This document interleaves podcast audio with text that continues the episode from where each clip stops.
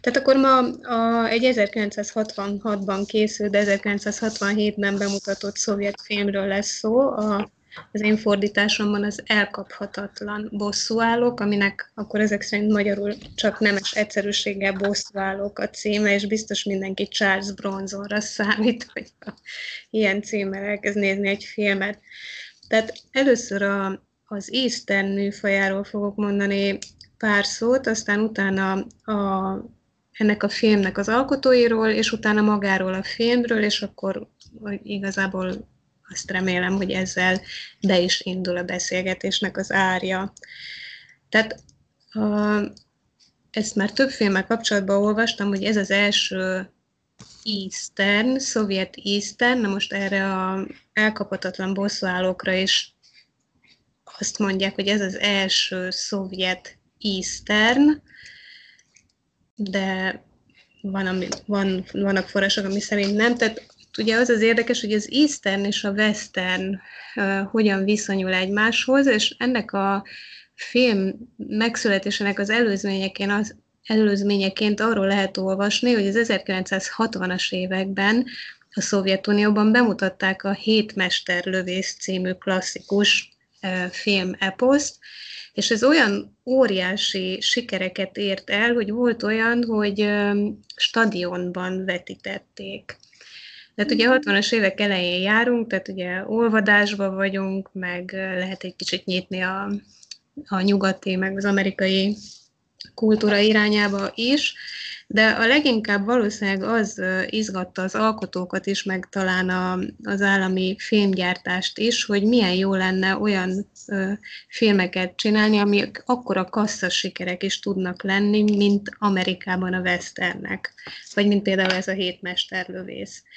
Úgyhogy így megjelenik a gondolat, hogy legyen ö, ilyen westernféleség a Szovjetunióban is, és a, a ennek az easternnek, tehát a westernnek a keleti változatában az az érdekes, hogy ez nem a Szovjetunióból hömpögött be a többi szocialista országba, hanem, hanem hamarabb volt ilyen keleti western a szocialista országokban, mint a Szovjetunióban. Tehát az első ilyen keleti westernek azok az en dé ká-ban születtek, most így lehet, hogy Orsának meg Viktornak még mond az a név valamit, hogy Gojko Mitić, ugye egy, egy jugoszláv, nem tudom pontosan, hogy közelebbről milyen nemzetiségű, de ö, ö, szerb, vagy nem tudom pontosan, de mindegy, de ez, ő egy jugoszláv színész volt, és ő volt Kelet-Európában a megtestesült indián, tehát hogy így nála indiánabb indiánt, vagy nem tudom, apacs, vagy sziú,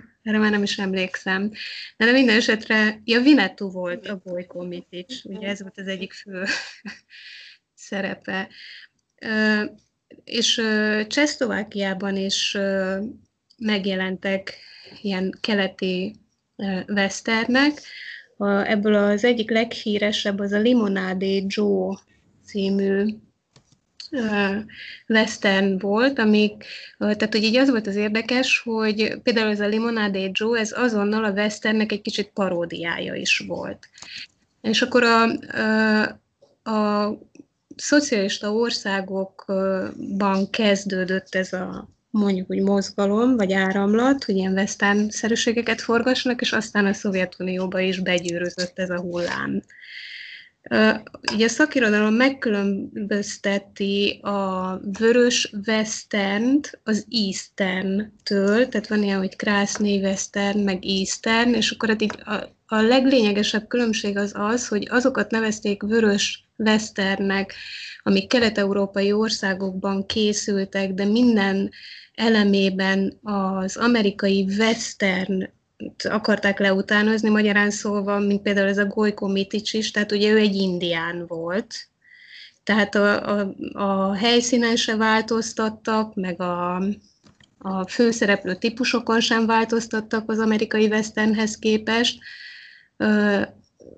csak mindent itt helyi alapanyagból állítottak elő, tehát helyi színészek, helyi színterek, helyi díszletek, helyi ízé, de végül is maradtak a főhősök is, meg talán még a nevek is olyanok, mint Amerikában.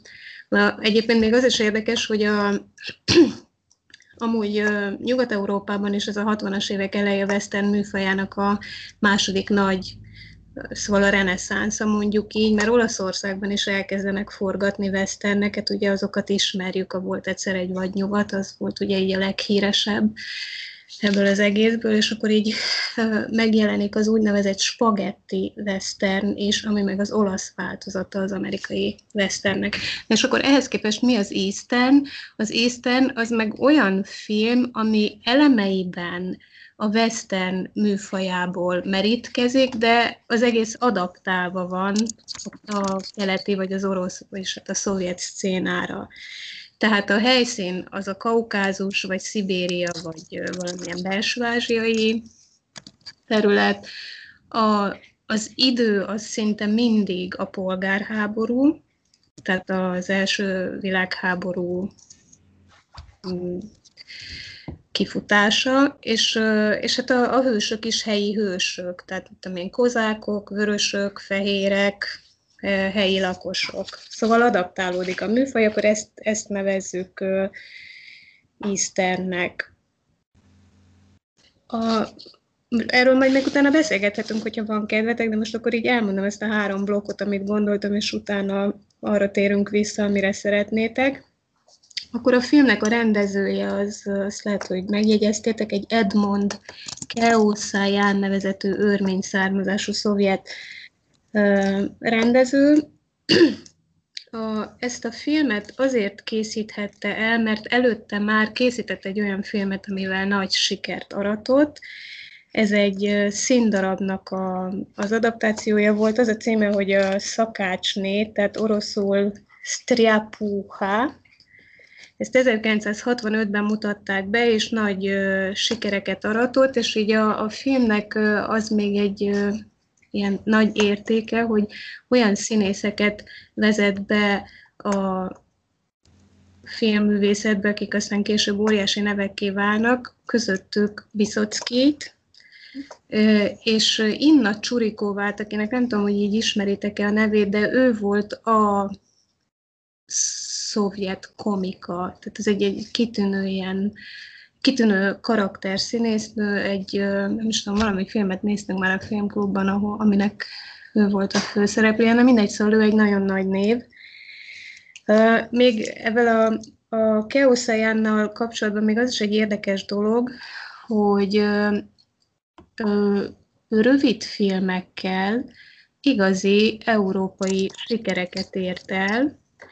Ö, tehát ezerkilencszázhatvankettőben ö, Monte Carlóban, és a rákövetkező évben pedig Cannes-ban kapott jelentős elismeréseket rövid filmekért. Tehát ez azt jelenti, hogy egy olyan rendező volt, akit a hatvanas évek elején kiengedtek a nyugat-európai szcénába, tehát hogy ott így megmérethette magát. Mármint azt nem tudom, hogy személyesen is kim volt, de a filmjeik, filmjeit bemutatták. Ez a Nyeulavi Mieri Sztyítjeli, tehát ez az elkaphatatlan bosszúállók, ez tulajdonképpen egy remake, tehát ez egy újraforgatása egy filmnek, ami, ami, ami némafilm formátumban megjelent a Szovjetunióban, mindjárt mondom, hogy hányban, ezerkilencszázhuszonháromban. Annak a filmnek az volt a címe, hogy, hogy Vörös ördög fiókák, tehát Krásnyije Gyavoljátá, és ez egy, ez egy elbeszélésből született, aminek ugyanez volt a címe, tehát ez a Krásnyije Gyavoljátá, amit egy Pavel Blyakhin nevezetű író, újságíró írt, és az az érdekesség, hogy ez a Blyakhin, ez huszonháromban írta meg ezt az elbeszélést, és huszonháromban lett belőle egy forgatókönyv, és le is forgatták a filmet, egy néma filmet, és utána még ezt a, az elbeszélést még folytatta ez a Blyakhin huszonhatig, tehát még több folytatása lett, de már rögtön az elején lett belőle egy film, és ennek az első filmnek a forgatókönyvét vette elő Keosayan, és hát egy kicsit átdolgozt, és úgy született belőle aztán hatvanhatban az új film. Ugye még a film készítőjéhez még akartam mondani, hogy soha nem beszélek az operatőrökről, de csak azért nem, mert nem értek hozzá, de ez egy igazságtalan dolog, mert a filmkészítésnek az operatőr az minimum olyan fontos ö, ö, ágense, mint a rendező vagy a többi stábtag is. Na, de ennek a filmnek azért fogom megemlíteni név szerint az operatőrét, mert mindjárt megmondom, hogy miért. Fyodor Dobronravovnak hívják az operatőrét, és amúgy szerintem olyan szempontból kitűnő munkát végez, hogy a, a kamera beállítások, meg az egész világítás, meg minden, ez tényleg nagyon emlékeztet egy amerikai westernre, szóval nagyon profi volt szerintem, de ami miatt a nevét mondom, az az, hogy ő később aztán Oscar-díjas operatőr lett, mert ő volt az operatőre a Dersu Uzala című filmnek, amit lehet, hogy van, aki látott közületek ismeri. Az egy csodálatos film, persze van rajta egy úgynevezett vörös farok, szóval a végén van egy jó kis szovjet tanulság az egészből, de ez egy csodálatos film. A rendezője Akira Kurosawa, de ez egy szovjet film egyébként, és a, a rendező, vagy a, az operatőre, az Fyodor Dobronravov, és Oscar-díjat is kapott ezért a munkájáért.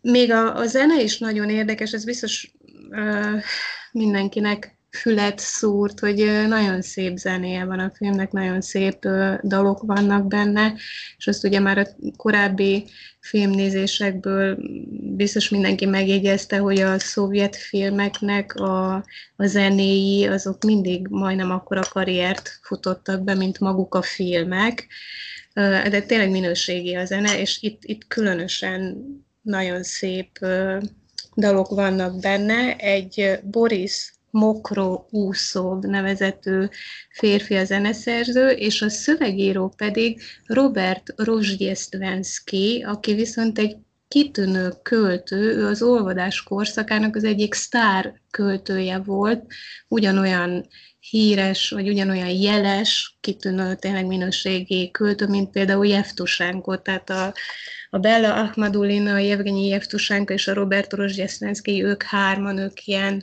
ilyen ö, olvadáskorszakbeli költő szupersztárok voltak, akik gyakran föl is léptek. Ö, ezt majd valamelyik órán ö, szoktuk mondani a Viktorra, hogy így tulajdonképpen a, a hatvanas évek ö, Szovjetunióbeli rockkoncertjei, idézőjelbe véve, azok ilyen stadionokban előadott költői estek voltak. Tehát ugye rockzenekarok nem voltak, meg, vagy ha voltak, nem léphettek volna föl, de ilyen költői előadóestek azok voltak, és ugyanolyan tömegek tudtak összegyűlni, mint a rockstárok koncertjére Nyugat-Európában, és ugyanolyan ovációval, meg ilyen szinte extázissal hallgattak közönség a verseket a színpadról, mint Nyugat-Európában a rockzenészeket. Na, tehát, hogy még ez is érdekessége a filmnek. Akkor... Ja, igen, akkor erről a, még a, az a Pavel Blyakhin, akinek a kisregénye alapján a, a film forgatókönyve született, ő is egy ö, ilyen érdekes alak olyan szempontból, hogy ö, ő egy aktív szereplője volt a polgárháborúnak katonaként, de ő már az, már az ezerkilencszázas évekből, tehát az első évtizedben, a század első évtizedében is ilyen aktív ö, ö, bolsevik vagy pre-bolsevik volt, tehát már akkor is, amikor ezzel még az életét ö, veszélyeztette ezzel a politikai állásfoglalással, úgyhogy ő a, a fiatal Szovjetunióban, vagy a, tehát a ezerkilencszáztizenhét után egy nagyon jeles ilyen politikus és aktivista lett, és elég sokat publikál, de ami miatt szerintem úgy nem ismerjük a műveit, szerintem így ezen a vörös ördögfiókákon kívül így senki nem emlékszik a műveire, viszont ami érdekes az az, hogy az ezerkilencszázötvenes évek elején kiadott egy három kötetes memoárt, ami mind az ezerkilencszáztizenhetes forradalomról és az azt közvetlenül követő évekről szól. Tehát ennek szerintem ilyen történet szempontból van jelentősége. Tehát akkor erről beszéltünk az elején, hogy ennek a Nyaulavi milyen Sztyitjelinek lett aztán két folytatása. ezerkilencszázhatvanhétben ez a film egy kassza siker volt, tehát ö, ö, nagyon sokan megnézték, és elég nagy bevételt is generált, úgyhogy ennek az örömén, meg ennek az okán a következő évben leforgatta a filmnek a folytatását. Ugyanaz a, az alkotógárda, aki az első ö, filmet készítette, még az is siker volt, de az már nem akkora, bár így Kinga arról majd fog nekünk beszélni, mert úgy azt csirépelték a verebek, hogy te már azt is megnézted. Úgyhogy majd akkor arról valamennyit biztos tudsz mondani.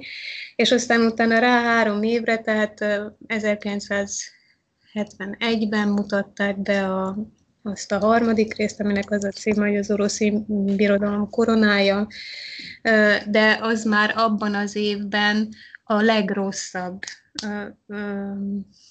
jegybevételi eredményeket produkáló film lett, szóval ez már nem aratott akkora sikert.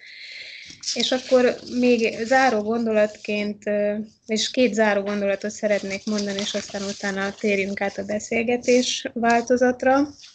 Az egyik az az, hogy, a, hogy van egy aranyos anekdóta avval kapcsolatban, hogy hogyan találták meg azt a fiút, aki a cigány uh, fiú szerepét alakította, tehát ő nem egy uh, profi színész, egy tizenhat éves uh, fiú uh, játszott el ezt a szerepet, egyébként Vasya Vasilyevnek hívják, és uh, az eredeti uh, forgatókönyvben, tehát abban a forgatókönyvben, ami alapján huszonháromban készült a filmnek az első változata, ott nincs cigányfiú, hanem ott egy kínai fiú tagja a bandának, de ezt, tehát ez a rendező, ez az Edmond Keosayan úgy gondolta, hogy, hogy valami színesebb figurát kéne belehozni ebbe a, a négyesbe, szóval a kínai ez nem volt elég színes, úgyhogy ő azt gondolta, hogy legyen itt egy cigányfiú a négyesbe. De honnan szerezzenek megfelelő színészt? És hát kipróbáltak többeket, de senki nem tetszett a rendezőnek, és a, azt lehet, hogy tudjátok, hogy itt a hatvanas évek elején már volt cigány színtársulat Moszkvában, de az ottaniak közül sem tetszett nekik senki, meg még egy olyan probléma is volt, hogy azt mondta a cigány társulat vezetője, hogy nem lehet egy színészt kiválasztani közülük, hanem akkor az egész társulatot alkalmazni kell, és ezt nem akarta.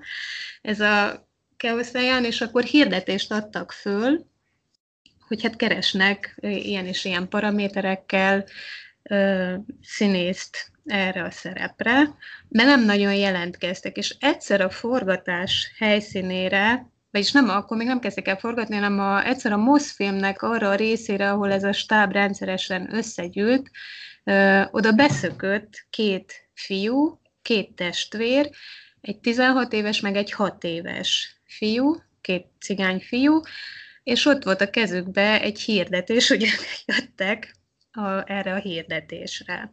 És akkor kiderült, hogy valahonnan vidékről jöttek, és nem volt egy fittingjük, és mondták, hogy hát ők bizony ők lógcaszval, hogy blitzeltek a vonaton, amivel jöttek, tehát hogy én nem tudom mennyi belőle a, a, tényleg az igaz, de minden esetre szép sztori, meg valahogy úgy, úgy jól passzol az egészbe.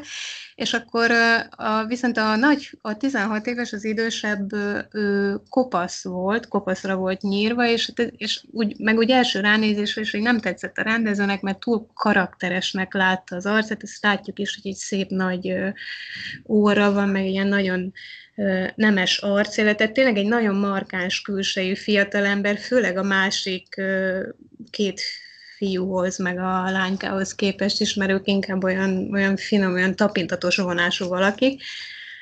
Na és akkor az volt, hogy, és akkor a, ez a fiú hallotta is, hogy ott megjegyzéseket tettek arra, hogy ő kopasz, meg ilyen, meg olyan, és akkor eltűnt egy időre, és egy nem tudom mennyi idő múlva megjelent, és volt rajta egy egy paróka.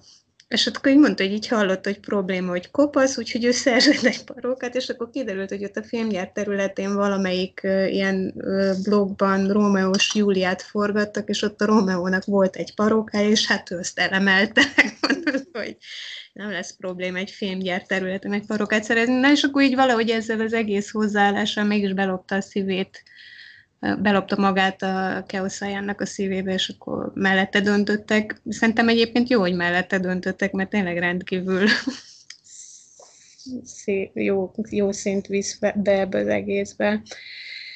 Ja, és akkor a, a, hát akkor a záró gondolat az így, szerintem nem fogtok meglepődni, hogyha elárulom nektek, hogy természetesen nekem a kedvenc szereplőm a vándor színész volt, de nem csak nekem, hanem tehát, hogy a Szovjetunióban is nagyon szívébe zárt a közönség ezt a,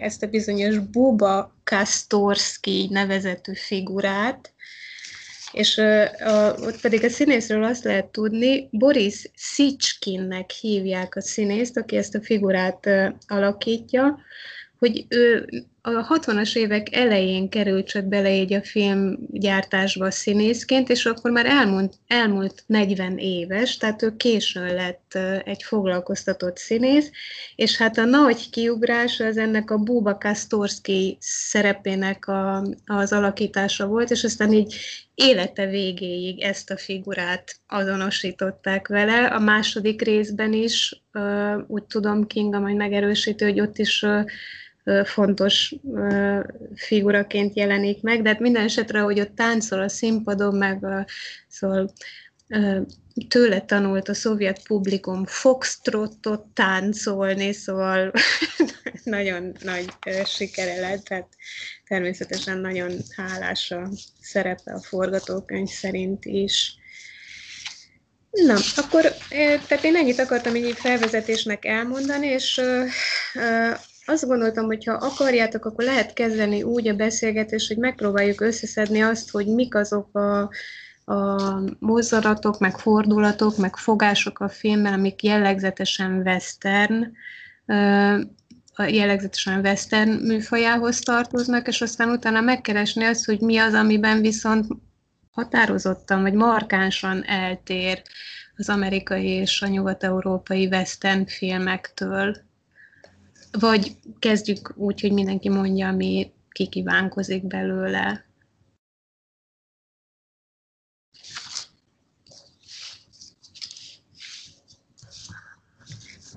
Én most megnéztem az eredetit, a klassz jegyjavolását, és most azt néztem, hogy, hogy ott nem is kínai volt a fiú, hanem afroamerikai.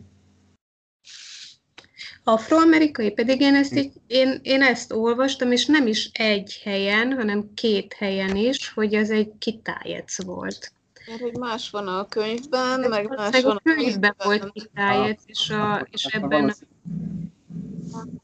Egyébként és én is belenéztem, sőt, itt ki is készítettem egy részletet, hogy nézzünk bele ebbe a néma filmbe, hogy... hogy milyen karakterek voltak ott a, a gyerekek, de nem, nekem ez nem tűnt föl. Tudják, hogy Tom Jacksonnak hívták a filmben. Hát nem kínainak hangzani, az biztos. És akkor, a, na és mik azok a vonások szerintetek, akkor vagy, vagy nyilván, hogy a... az a könnyebb, hogy mik a jellegzetes western húzások, de ugye a, tehát, hogy van benne lövöldözés, van benne kocsma jelenet, van benne lovas üldözés, van benne lovas kocsi üldözés, akkor ugye... Tessék? Hát a vasútnak a... Vasvonatrablás is, így van, az így... Elején meg a végén ez a bevonulás, hogy ott ugye a lemenő meg a felkelő nappal, ott a négy lovas, a puszta kellős közepén.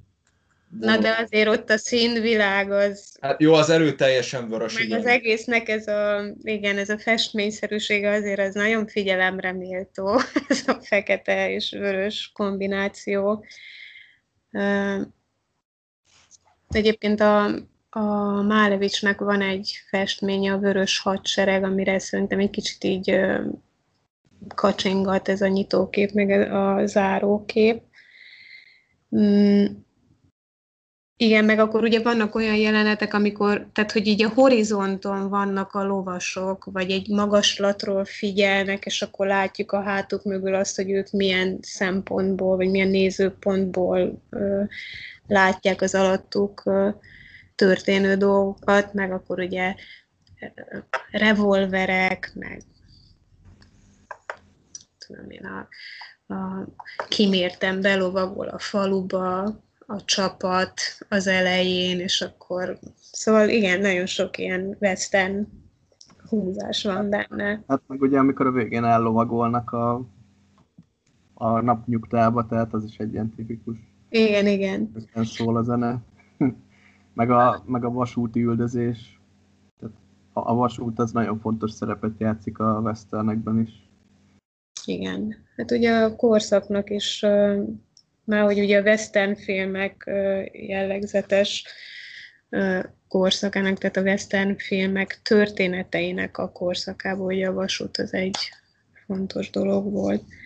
És akkor mi az, amit vagy ki akart még mondani? Bocsánat, én még a revolverre reflektálnék, hogy mindenki úgy tartja a fegyvert, mintha az lenne a világ legtermészetesebb dolga, ami nagyon ilyen western filmes, mert legyen gyerek, felnőtt, azt mindenki maga biztosan tudja használni, tartani, ez, ez nagyon markánsan megjelent. És végtelen mennyiségűt lehet vele lőni.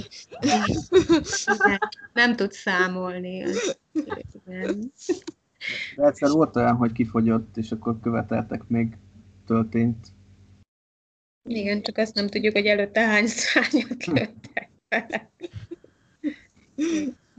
Igen, tehát, hogy így a, ugye a dramaturgiában is, meg a fényképezésben is, meg ezekben a, az epizódokban is uh, tényleg jellegzetesen műfai film. És akkor mi az, ami a, mondjuk a, az általatok ismert westernekhez képest eltér, vagy különös, vagy más?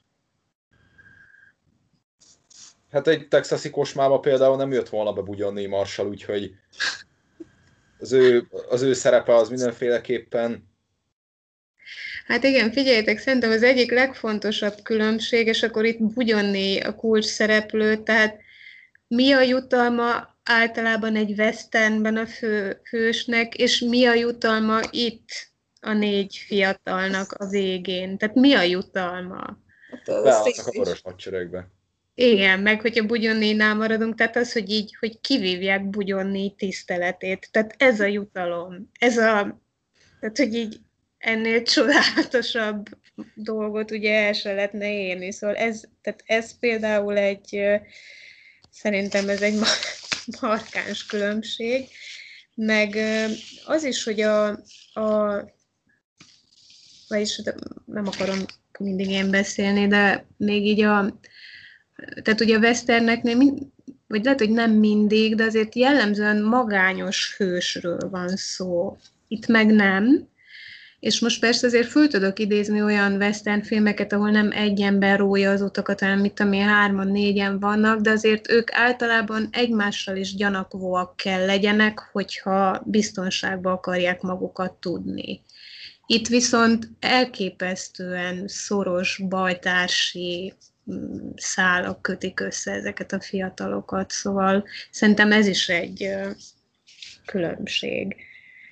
Pont, pont ezt szerettem volna kiemelni, hogy ez a frontier elgondolás, a férfiak egyedül a vadonban, ugye a westernekre ez nagyon jellemző, még itt ugye, ahogy mondtad is, Zsuzsa, négyen vannak meg, főleg az, hogy még a maszkulantás, az, a, az az erő, az agresszivitás ugyanúgy jellemzi a western filmeket, meg ezt a frontier western embert, a, akár az amerikai kultúrában is, ellenben itt egyrészt volt lány is a csapatban, ami szerintem nagyon, nagyon jól hozta a csoportdinamikát.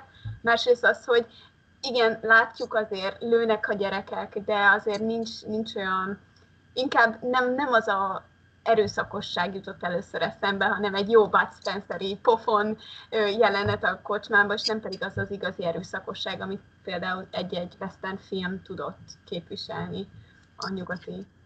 Igen. Egyébként én ebből, ebből én is nagyon is egyetértek, hogy, hogy valahogy az én agyamban is az, hogy msztyítjelé, az sokkal több kegyetlenséget implikál, tehát hogy így, tehát szerintem tehát én, én ezekre a fiúkra egyáltalán nem mondtam volna rá, hogy ezek, egy, ezek bosszúállók, ezek csak ilyen, ilyen igazságharcosai voltak, vagy... Nekem azok volt.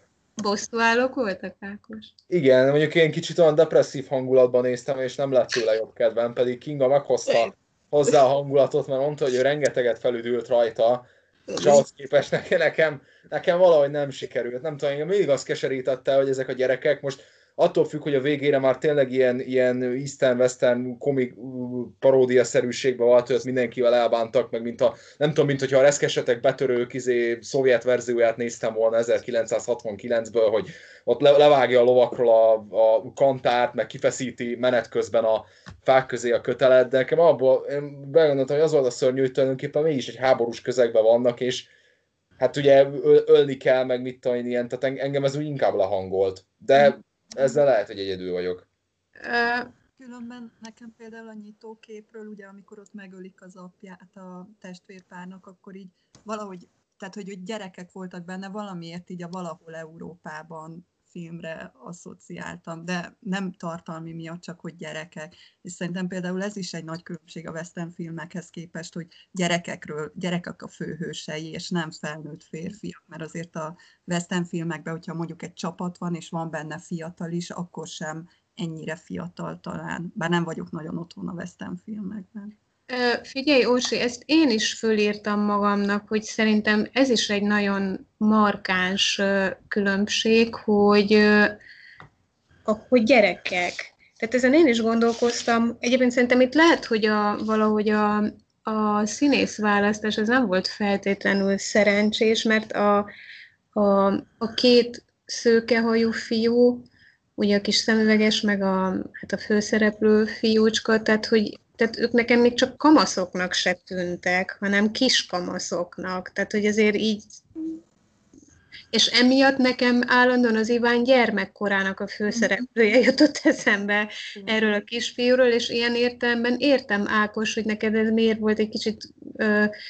Hát végül is fájdalmas volt nézni, hogy ilyen gyerekek ilyen élethelyzetbe keverednek, hogy... Tehát volt ebben valami melankólia nekem is, hogy ilyen fiatal gyerekek. Mert a, a cigányfiú az, az, már egy, az már egy kamasz volt, oké, okay, de hát a másik kettő azok még annyira gyerekek voltak nekem is, így a külső adottságaik alapján. De akkor az a negyedik az meg lány volt. Ezek és szerint. A negyedik meg lány volt. Nekem, nekem az se esett le, én teljesen azt hittem, hogy ez egy női ruhába bújtatott fiú. Hát erre nem szociális van. Tehát, hogy ugye azt, hogy azt kerestük az előbb, hogy mi van Budyonny helyett a western filmekben, hát mondjuk ott is van egy ilyen vonal, hogy találkoznak Old Shatterhanddel, meg Vinnetouval a végén, hogyha nem róluk szólt, és akkor kivívják az ő elismerésüket, azért vannak ilyen, szerintem vannak ilyen western, de nem a, nyilván nem az első vonalasok, de...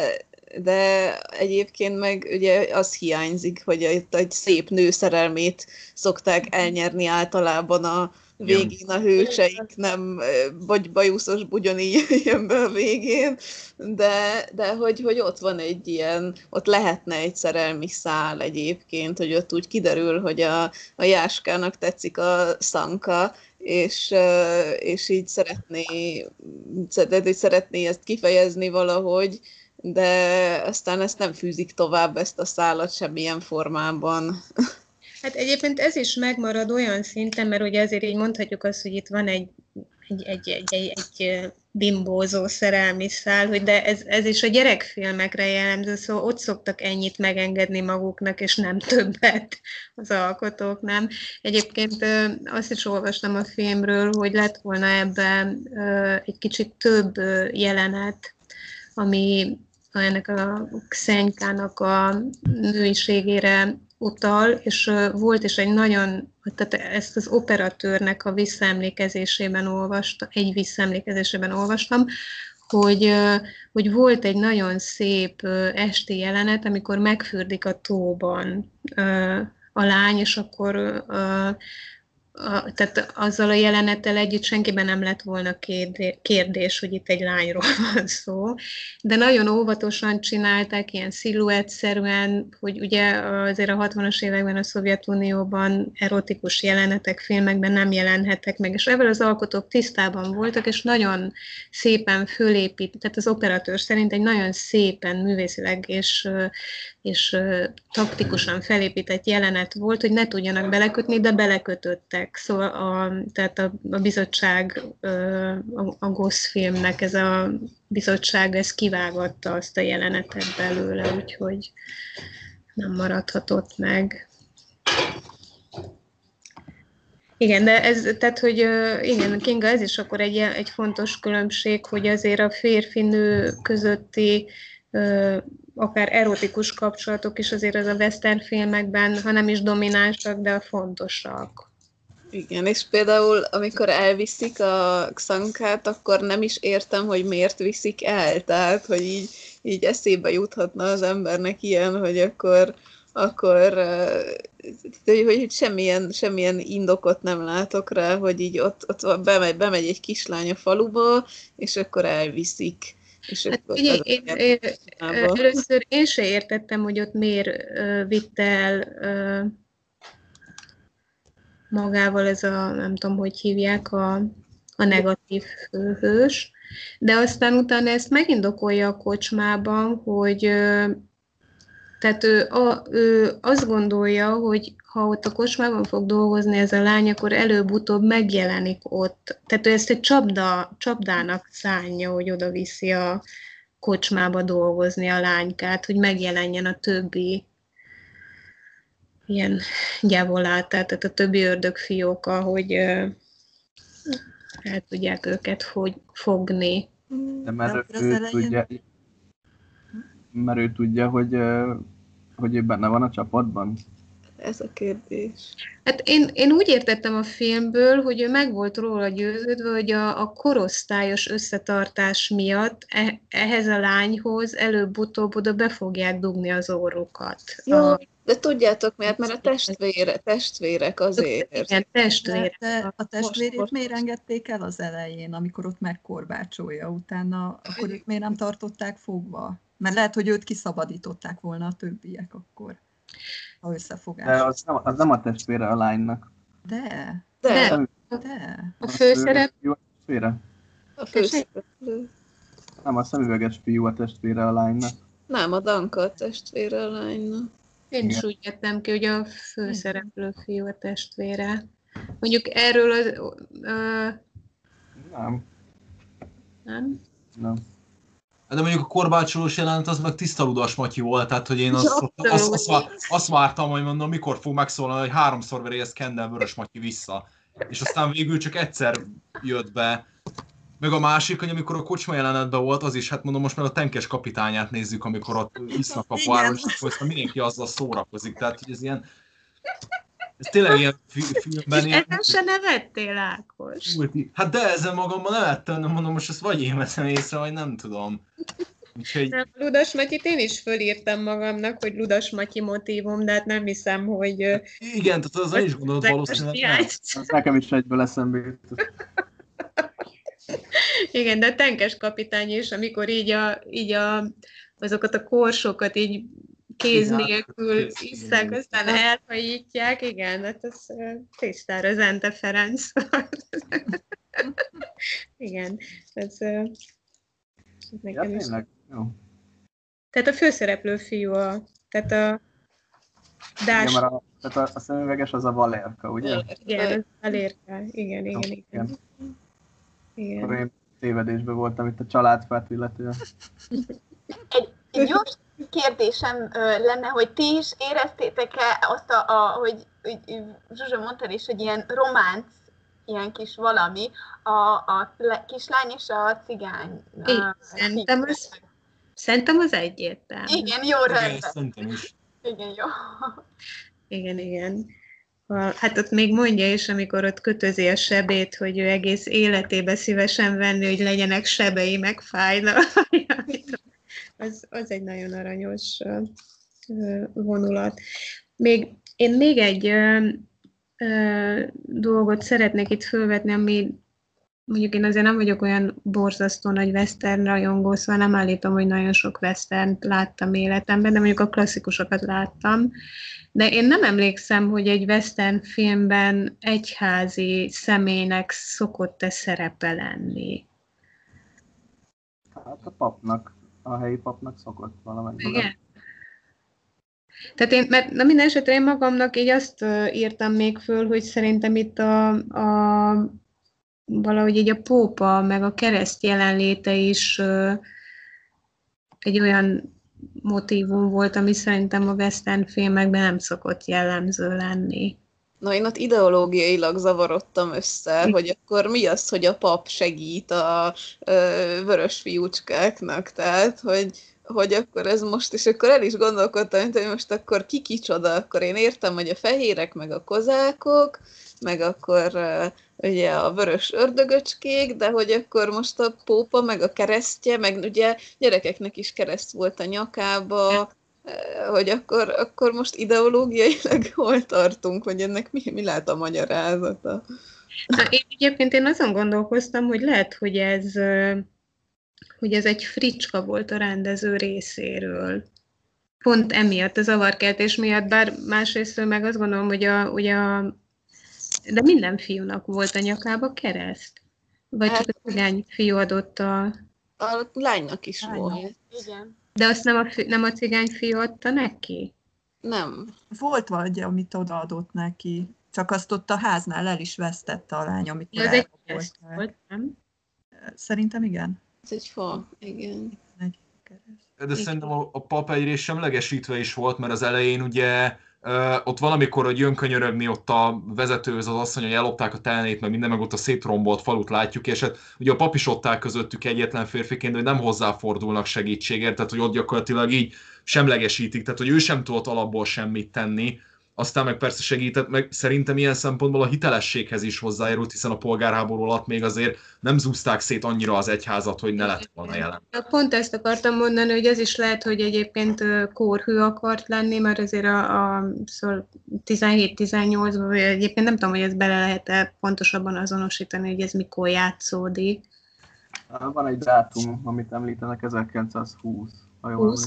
Na, tehát akkor még húszban is, tehát szerintem még ott húsz-huszonegyben sem uh, voltak nagy energiák fektetve abba, hogy így az egyház jelenlétét így kiradírozzák. A... Nem, hát sőt, Lenin azt mondta, hogy ők még szövetségesek is lehetnek a, a polgárháborúban, tehát hogy tudta, hogy milyen vallásos a nép, és akkor még a, a és nem akarta ezt az egyház ellenes propagandát olyan erőszakosan folytatni, hanem inkább ki akart egyezni velük. Igen, igen.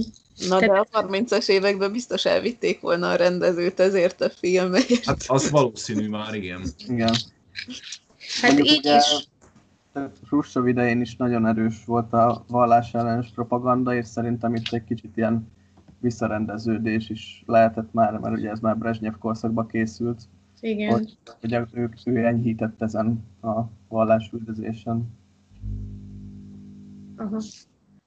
Meg ott voltam még ideológiailag megzavarodva, amikor, de nem is tudom melyik negatív figura volt, a kozáke vagy a másik, amikor állt a szekéren, és akkor magyarázta, hogy azért kellett elvenni a nőnek az utolsó tehenét, mert hogy majd a kolhoz, meg az újra, újraosztás, meg a, tehát hogy egy ilyen bolsevik propaganda szöveget mondott, holott nem.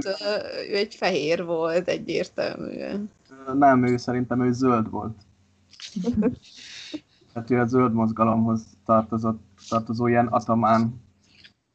Tehát ugye a polgárháború az ott Ukrajnában úgy nézett ki, hogy nem fehérek meg vörösök voltak egymással szemben, hanem, hanem még ott volt a zöld mozgalom, ugye Maknóval a az élen. Aha, emlegetik is Maknót benne, tényleg. Igen, igen, igen, az ő neve felbukkam. És az eredeti film, Viktor, ezt még fejezd be, mert ez engem érdekel, de hogy azt akarom csak ezt mondani, hogy az első film változatnak az az alcíme, hogy Makhnovshina. Tehát ez a, a mi is ez a, a Krásnije Gyevaljátá, Ili Makhnovshina.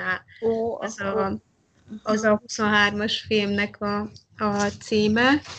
és akkor itt ennek már ez nem, de azért van benne szó. Na mondjad, Viktor, bocsánat. Ja, tehát, hogy, hát annyi, hogy ugye itt ilyen különböző kis helyi kis királyok vagy atamánok uralkodtak Ukrajnában, és akkor ugye ezek vagy, vagy összejátszottak a fehérekkel, vagy a vörösökkel, vagy a vagy maknó alá rendelték magukat, tehát ilyen nagyon nagy káosz volt a egész Ukrajnában. Én egyébként ezt én is fölírtam magamnak ezt a jelenetet, és én ezt úgy raktam magamba a helyre, Kinga, hogy szerintem ott a, ez az atamán, ez gúnyolódik ezen a, a jelszón, vagy micsodán ezen a frázison. Mert ugye még ugye azt fejtegeti a nőnek, hogy hát te már szültél gyereket, tudod jól, hogy a szülés fájdalommal jár, és akkor most mi azt akarod, hogy az új világ fájdalom nélkül szülessen meg? A szülés az fájdalommal jár. És akkor úgy mondja is, hogy nový mír, rozságy bez múk. Tehát, hogy így, így kvázi beledörgöli az órát abba, hogy hát így örülj neki, hogy fáj, hiszen minden új szülés az fájdalommal jár. Igen. Egyébként így uh, még egy... Uh,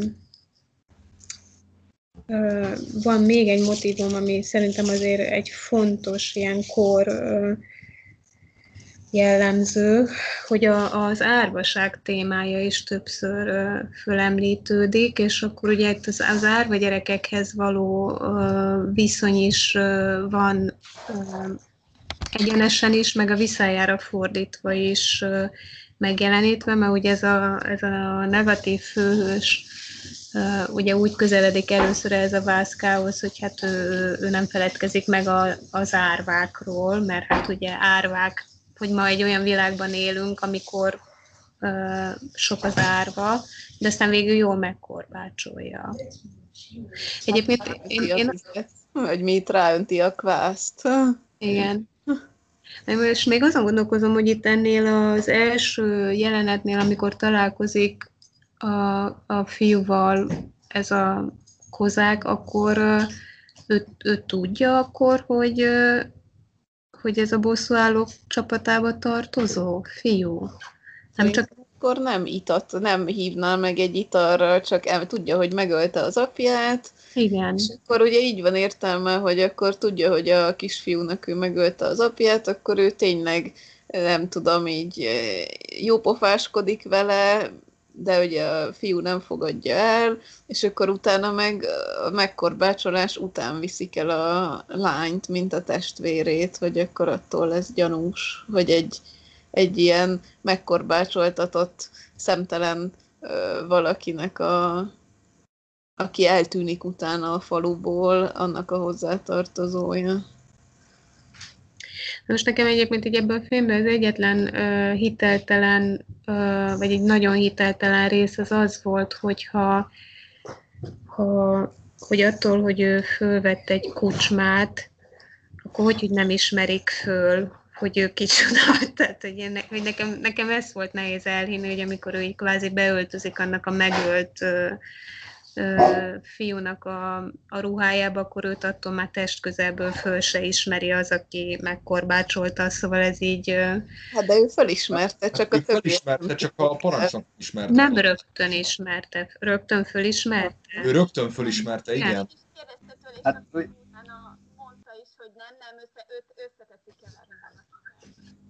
hát ugye úgy, azt, úgy gondolták, hogy úgy fog működni ez a terv, hogyha ez a Hogy, hogy ugye nem ismeri őt senki a faluba, és ez a, hogy hívják a Liuti, Liuti, igen. Tehát, hogy ő már meg, tehát ő úgy volt, hogy meghalt, mert hogy lelőtte menekülés közben. Hát egyedül ő ismerné föl. És akkor utána jönnek a bonyodalmak, hogy hát vég, mégsem halt meg.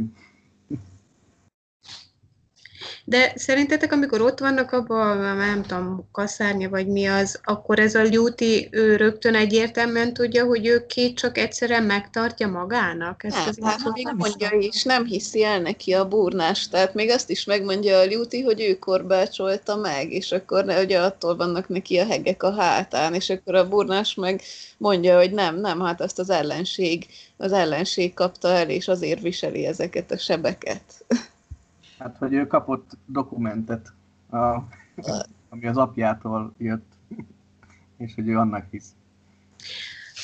Na, nekem azért ez itt egy kicsit így sántított, hogy ez így hogy, hogy tudott így átmenni, de hát aztán végül is akkor máshova. Amúgy, amúgy mi volt ezzel a cél, hogy oda beépültek? Én ott lehet, hogy lemaradtam valamiről.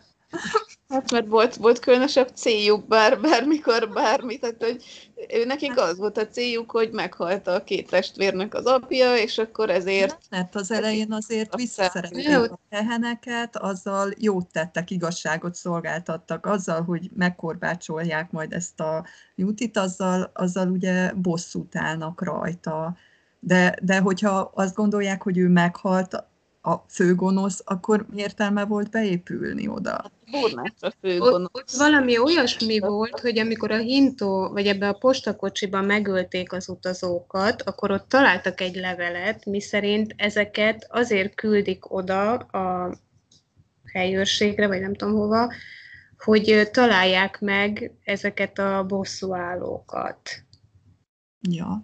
De a De akkor aztán onnantól kezdve már is, és akkor úgy eldöntötték, hogy akkor föl, hogy az egyikőjük fölveszi ennek a megölt fiúnak a gúnyáját, és akkor ő megy úgy oda, de, hogy, de azért az, hogy és akkor mit gondoltak, hogy és akkor mi lesz a továbbiakban, vagy egyszerűen csak, hogy így mindig meghekkeljék a terveket, amit a... Hát az benne volt, hogy megmérgezte a burnásnak a lovait, eltüntetett dokumentumokat, tehát ott azért ez így dramaturgiailag be van építve, hogy ez pont abban a jelenetben van, mikor megjön a Liuti, és elkezdi mondani, hogy hát ez itt ez, itt ez, a, ez a kis ördögfióka, ez a fiú, és akkor mondja a burnás, hogy hát nem, nem, ő a barátom gyereke, és akkor ezt így nagyon szépen felsorolja neki a Liuti, hogy de hát mióta itt van, azóta csak rossz dolgok történnek, és akkor mondja, hogy hát, hogy akkor miért, hogy akkor miért, miért döglött meg az összes lovad, pont mióta itt van, miért történt ez, meg az, meg amaz, és akkor ott úgy végül is kiderül, hogy azért megy oda, hogy akkor ilyen mindenféle apró dolgokkal zaklassa a fő ellenséget. Hát ez ilyen partizán, partizán logika volt ez tulajdonképpen. Nem lesz logika. Aha. És figyelj, Kinga, is így ez az elsőhöz képest, a második részben hol, milyen irányba fejlődik a történet? Ja, ha tudtam volna, hogy megkérdezed, akkor megnéztem volna végig, mert hogy elaludtam hát, a fején, az igazság, de... de ott, ott úgy fejlődik a történet, és tényleg most így, hogy Ukrajnában vannak, persze, hát mivel Szevasztopolban, tehát ez a történet, ez már városban. Igen, úgy kezdődik, hogy az, az, az elején már úgy voltam vele, hogy azért ez most sok, úgy kezdődik, hogy egy lelőnek egy ilyen kétfedeles repülőgépet, de hogy az egy ilyen annyira, az már tényleg a nevetséges kategória, hogy, hogy ezt hogy, hogy lövik le, meg a nem tudom, az ostorra, tehát szaladnak, a, ez így ilyen érdemes megnézni, megy a, már akkor már meg, tehát lelövik revolverrel a repülőt az égről, és akkor utána az úgy leesik, és akkor még megy, ők meg futnak a lóval, a, tehát lefutják a lovak a földön csúszó, tehát a föld fölött még így csúszó repülőt, és a Jáska ostorral kikapja a pilótát, a, a pilóta ülésből a nyakánál fogva, tehát, hogy, hogy már ahogy ahogy kezd, oké, az egész olyan, tehát amit Ákos mond, hogy itt tényleg a, a fiatalok meg milyen helyzetben vannak, az nagyon ritka, hogy nem érzem ennek az empátiáját, de pont ebben a filmben így, az elsőben így pont úgy voltam, hogy ez olyan, mint egy Tom és Jerry,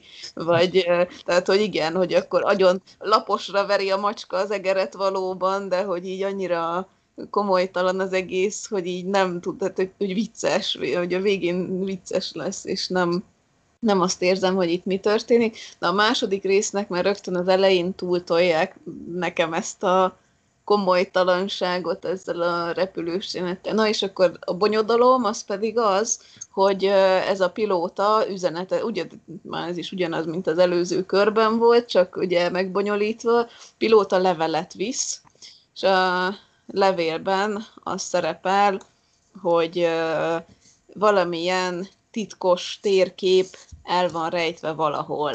Tehát nagyjából ennyi, ennyi van a levélben.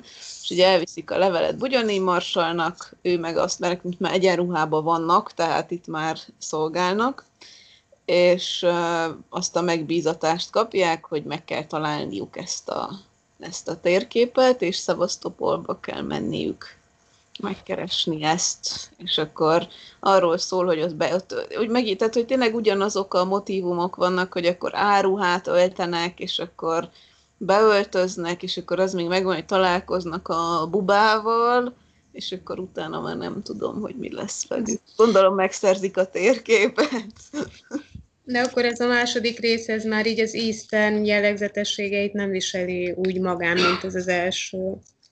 Hát és sokkal inkább a tenkes kapitánya vonalon mozog, abban vannak ilyen város, tehát hogy ott ugye nem város, hanem ott vannak ezek a beöltö- beöltözök és móresre tanítom. De, de tényleg ez, amiről most beszéltünk, a kucsmás, kozákos beépülős, az is ilyen tenkes kapitányás, hogy akkor beépülünk a labancokhoz, és kellemetlenséget okozunk nekik. Ez már a gulyás western, gyerekek. A spagetti western. A magyar puszta western. És akkor figyeljétek, még azt akarom kérdezni, hogy így westernekben a, a babonáknak szokott szerepe lenni? Ezen én is gondolkoztam, de... Mert hogy így, én nekem még ez is eszembe jutott, hogy ez is uh, talán így ennek az Easternek lehet egy sajátossága, hogy ugye itt a, a, a kifigurázott uh, uh, alakok, azok ilyen babonásak, tehát ugye félnek a temetőben, meg állandóan emlegetik ezt a sztorit, hogy ott megjelentek éjjel a kaszások a, a temetőben, tehát hogy ez is egy... Uh,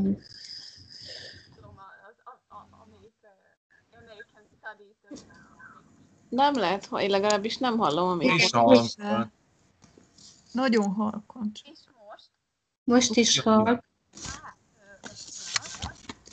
És most?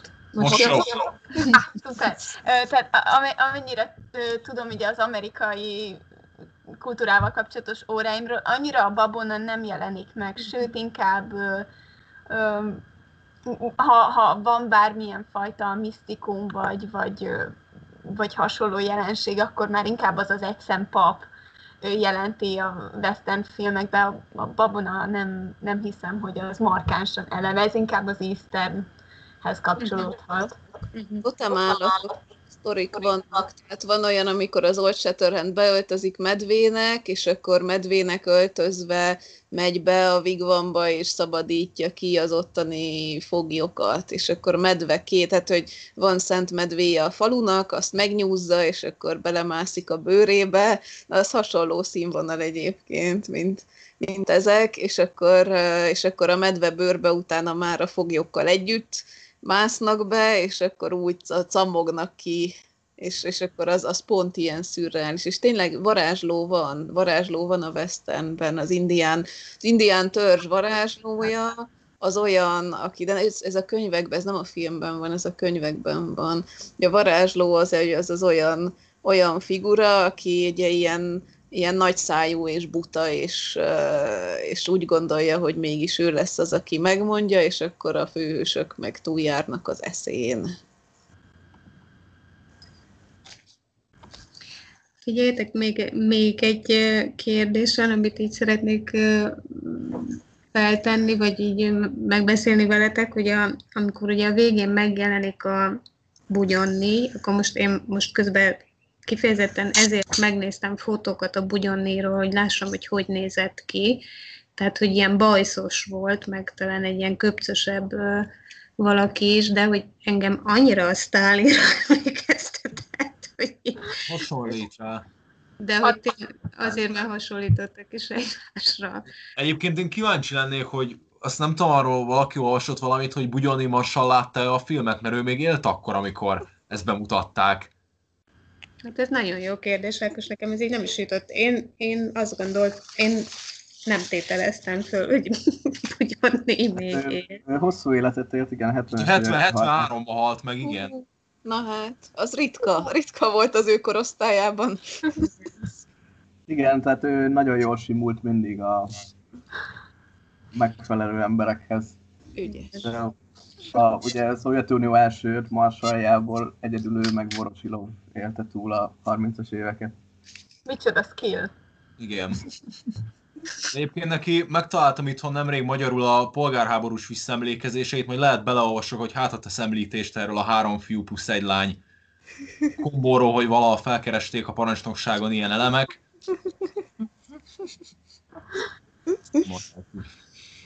Ez, ez is egy test. Azon is gondolkodtam, hogy, hogy ez, ez a nők, nők helyzetével kapcsolatos propagandaelem, tehát egy amerikai westernben nem lesz nő a nem lesz nő igazán ilyen formában, nem fog megjelenni.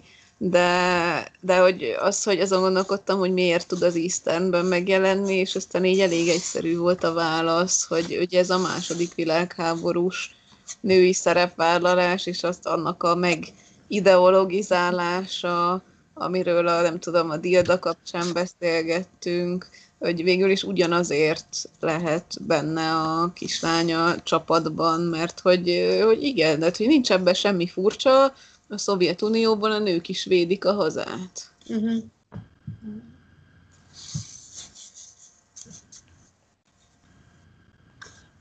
Eleve, eleve a polgárháború is, vagy a forradalom is egy ilyen egalitárius eszmeként indult, tehát hogy ott a nőknek ugyanolyan szerepet tántott, mint a férfiaknak. És ez szerintem már ugye a polgárháborús regényekben, filmekben is megvan néha, hogy, hogy kell egy erős női főszereplő is. Már mondjuk például a, tehát a, a Csapajevben ott inkább csak ilyen mellékszereplőként tűnik föl a lányka, de mindegy. Hát igen, és a, a, a, most az Ulejka jutott eszembe, az is, most akkor filmnek egyszerre olvasom, meg nézem, de tehát, hogy a, nem tudom, hogy lá, ki látta, ki olvasta, Orsi tudom, meg Ákos tudom, hogy olvasta, de, de tehát, hogy a, az Ulejkában is van egy ilyen női figura, aki Uh, ugye már ezerkilencszázharmincban vagyunk, de hogy van egy ilyen uh, női figura, aki, aki a férfiakkal együtt harcol, ül a lovon, uh, gyűjti a kulákokat össze, és uh, ő viszont egy negatív szereplő. Tehát, hogy uh, azon én, én, én azon elgondolkodtam, hogy ma napjainkban azért uh, akkor lehet, hogy nem biztos, tehát hogy nem, akkor nem mindenki tud azonosulni azzal az ideállal, ami a hatvanas évek végén ez még egy teljesen egyértelmű dolog volt, hogy akkor itt a, a szovjet nő, aki védi a hazát, az, az, egy, az egy pozitív toposz, és a Zulejkában meg egy ilyen nagyon ellentmondásos, tehát így a nőiségétől meg, vagy tehát, hogy ilyen, ilyen kettős nőiségű figuraként jelenik meg, és ilyen nagyon szerintem kritikusan kritikusan állnak hozzá. És ugye a Dildában is egyébként azt néztük, hogy ott, ott se az van már, hogy akkor ezt így a mai orosz társadalom ezt elfogadná, hogy ez így rendben van. Vagy ezen, ezen gondolkodtam, hogy akkor ez ott, tehát hogy ott a hatvanas évek végén, ott viszont még egy ilyen természetes toposz volt, hogy, hogy ez így, így van és kész.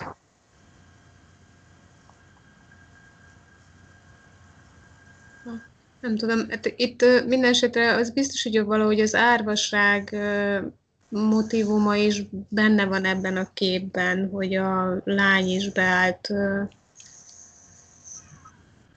a fiúk közé, tehát hogy ők úgy egy ilyen szoros közösséget alkottak azon az alapon is, hogy testvérek is, de az biztos, hogy erre rájátszik ez, amit mondasz. Hogy nem is jutott eszükbe, bár egyébként most azon gondolkozom, hogy a, emlékeztek a Sivatag fehér napja című filmre, hogy ez egy ezerkilencszázhetvenben bemutatott film, és uh, arra is uh, rásütik bizonyos uh, publicisták, hogy ez az első, vagy az egyik első Eastern, és hát abban nincs... Uh, Tehát abban csak klasszikus női szerepeket képviselő női figurák vannak. Igen. Még akkor is, hogyha hogyha az többször elhangzik, hogy a há er em tagjának meg kell adni a szovjet nővé válás szerű esélyeit. De, de tehát, hogy nem, nem aktívak ilyen társadalmilag, vagy ilyen nem közszereplők. A, Na igen, a... tényleg ott már, ott már ez így ki van parodizálva igazából, ugyanezben van, és akkor mégis valahogy egyszer, tehát kortársa, kettő, műfajban is, időben is. Igen, igen. Ott már nevetünk rajta, hogy akkor a szovjet nőt hogy kell emancipálni a közép-ázsiai akkor is. Igen, de hát mondjuk az, persze ez a Sivatag fehér napja, ez egy eléggé felvállaltan uh, parodisztikus.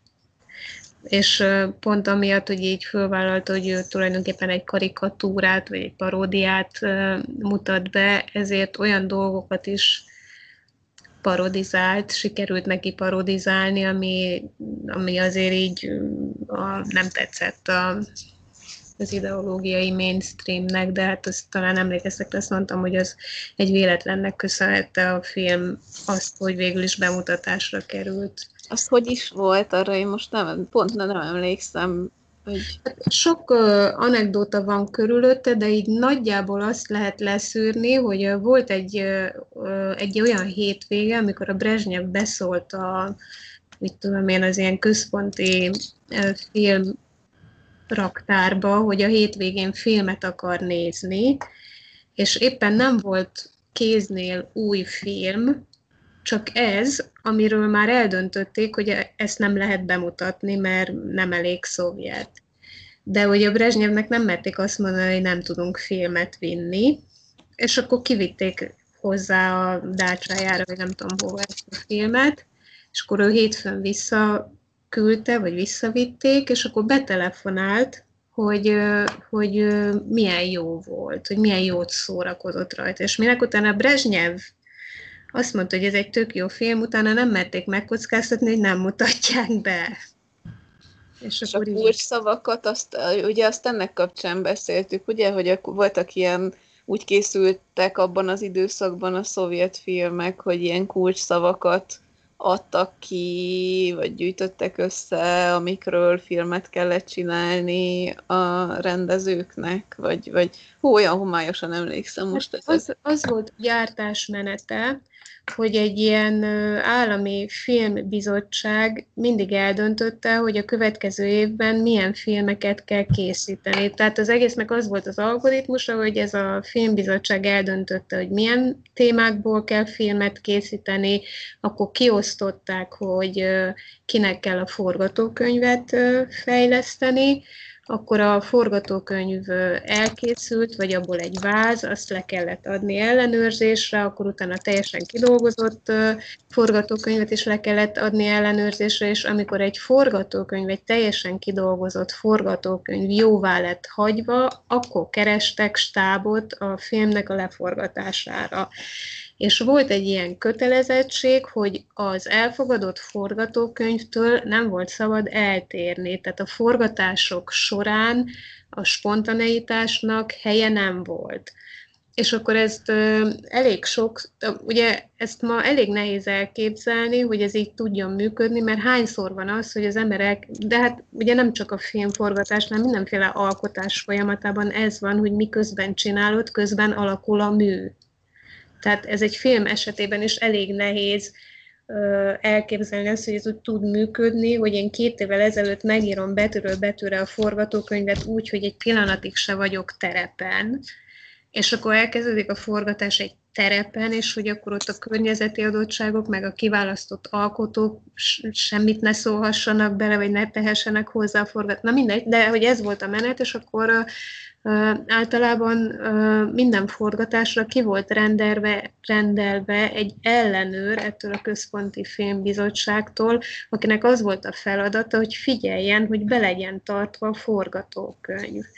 És például a Sivatag fehér napja kapcsán azt lehet tudni, hogy Ugye ők ténylegesen ilyen sivatagos területen, a pusztában forgattak, és ö, általában tizenkét-tizennégy órát forgattak egy nap, mert oda kitelepítették az egész felszerelést, és ez nem úgy volt, hogy, hogy visszaugrottak a bázisra két-három órát, aztán következő nap megint kimentek, mert nagyon rosszak voltak az utak, és meg mindent, tehát amikor egyszer oda kitelepültek, akkor annyit igyekeztek egy nap dolgozni, amennyit csak lehetett, de hát rossz volt.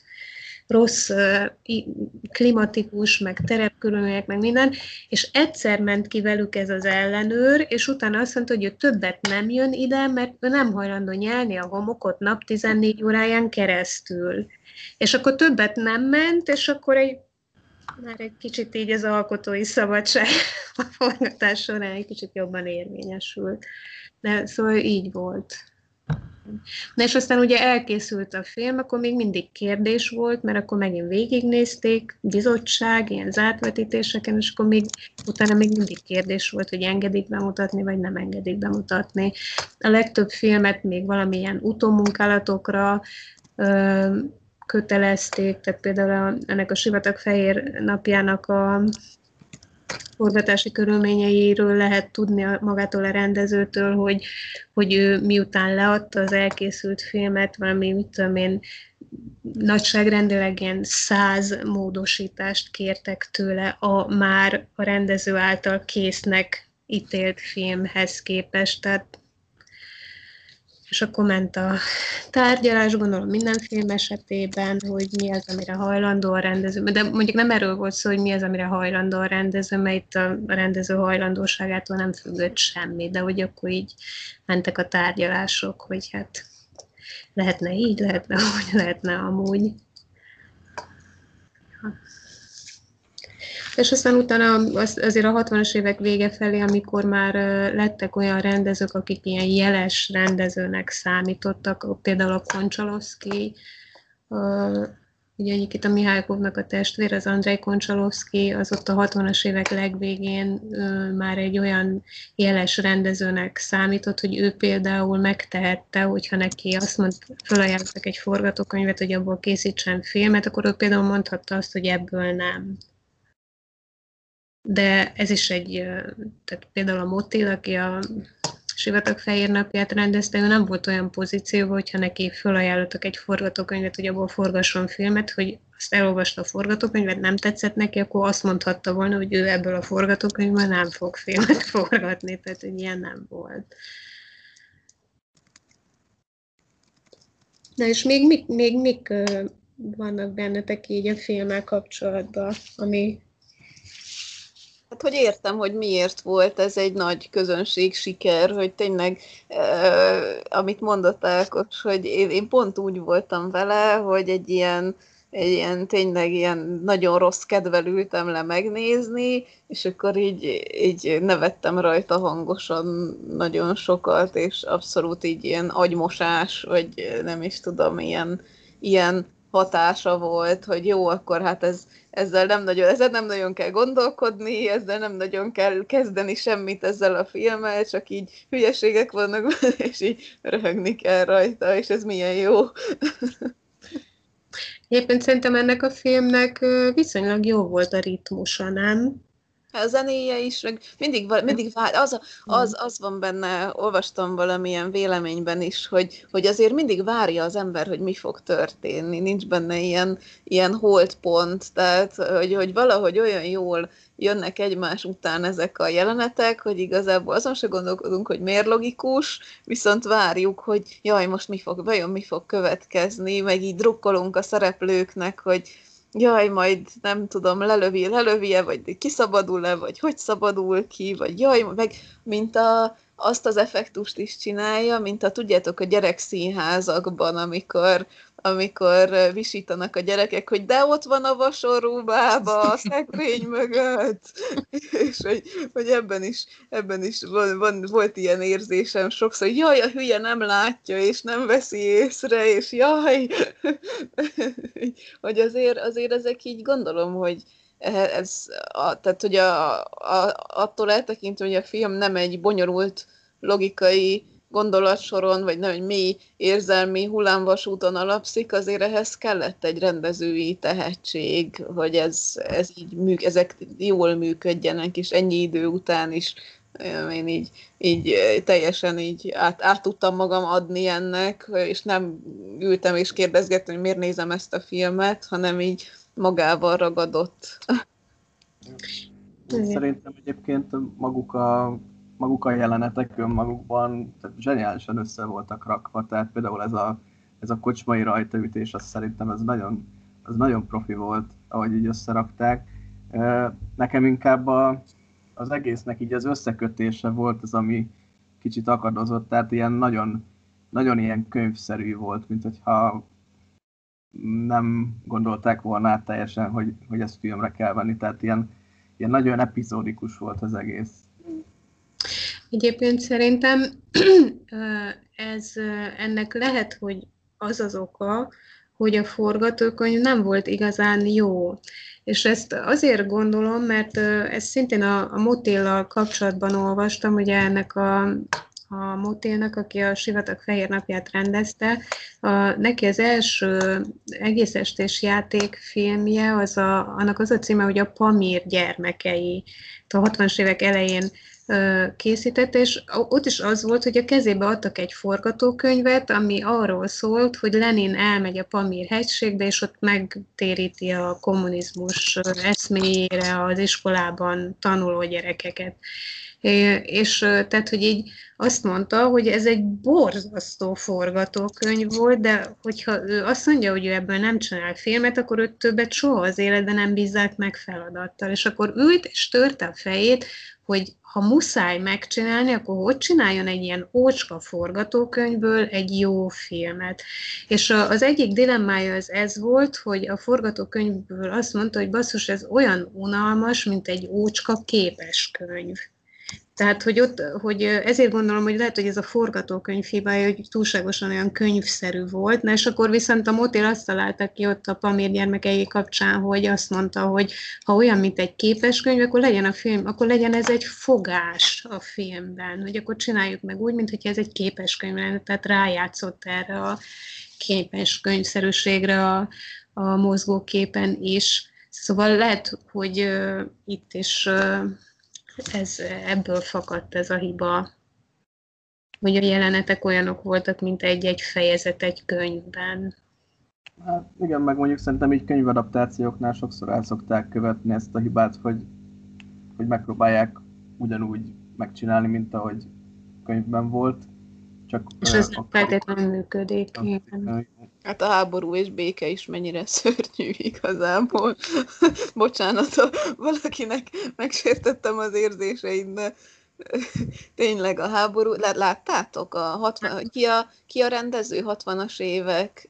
Szerbia Bondarcsuk. A Bondarcsuk féle, igen, igen, igen. A Bondarcsuk féle nagy háború és béke, amit mindenki annyira szeret, tökéletesen az utolsó szempilla göndörségig az van benne, ami a könyvben le van írva, a, nem, van, van, van ez a, nem tudom, egy ominózus tölgyfa, amit az Andrej herceg megnéz kétszer, és akkor a könyvben ez egy nagyon jó rész, hogy mereng rajta, a filmben így nézzük másodpercekig a tölgyfát, és aki nem olvasta a könyvet, az nem érti, hogy miért nézzük. Tehát, hogy így ilyen, ilyennel van tele az egész, és szerintem így, így, így, így nekem nagyon tetné, nagyon szeretem a könyvet, de hogy ez egy egészen nézhetetlen darab, és mégis egy ilyen nagy kult, kultuszfilm. Itt olvastam az orvosi rendelőben a könyvet, és akkor odaült mellém egy bácsi, és elkezdett a Bondarcsuk filmről beszélni nekem, hogy kijátszotta benne a Pierre-t, meg az Andrej herceget, és így...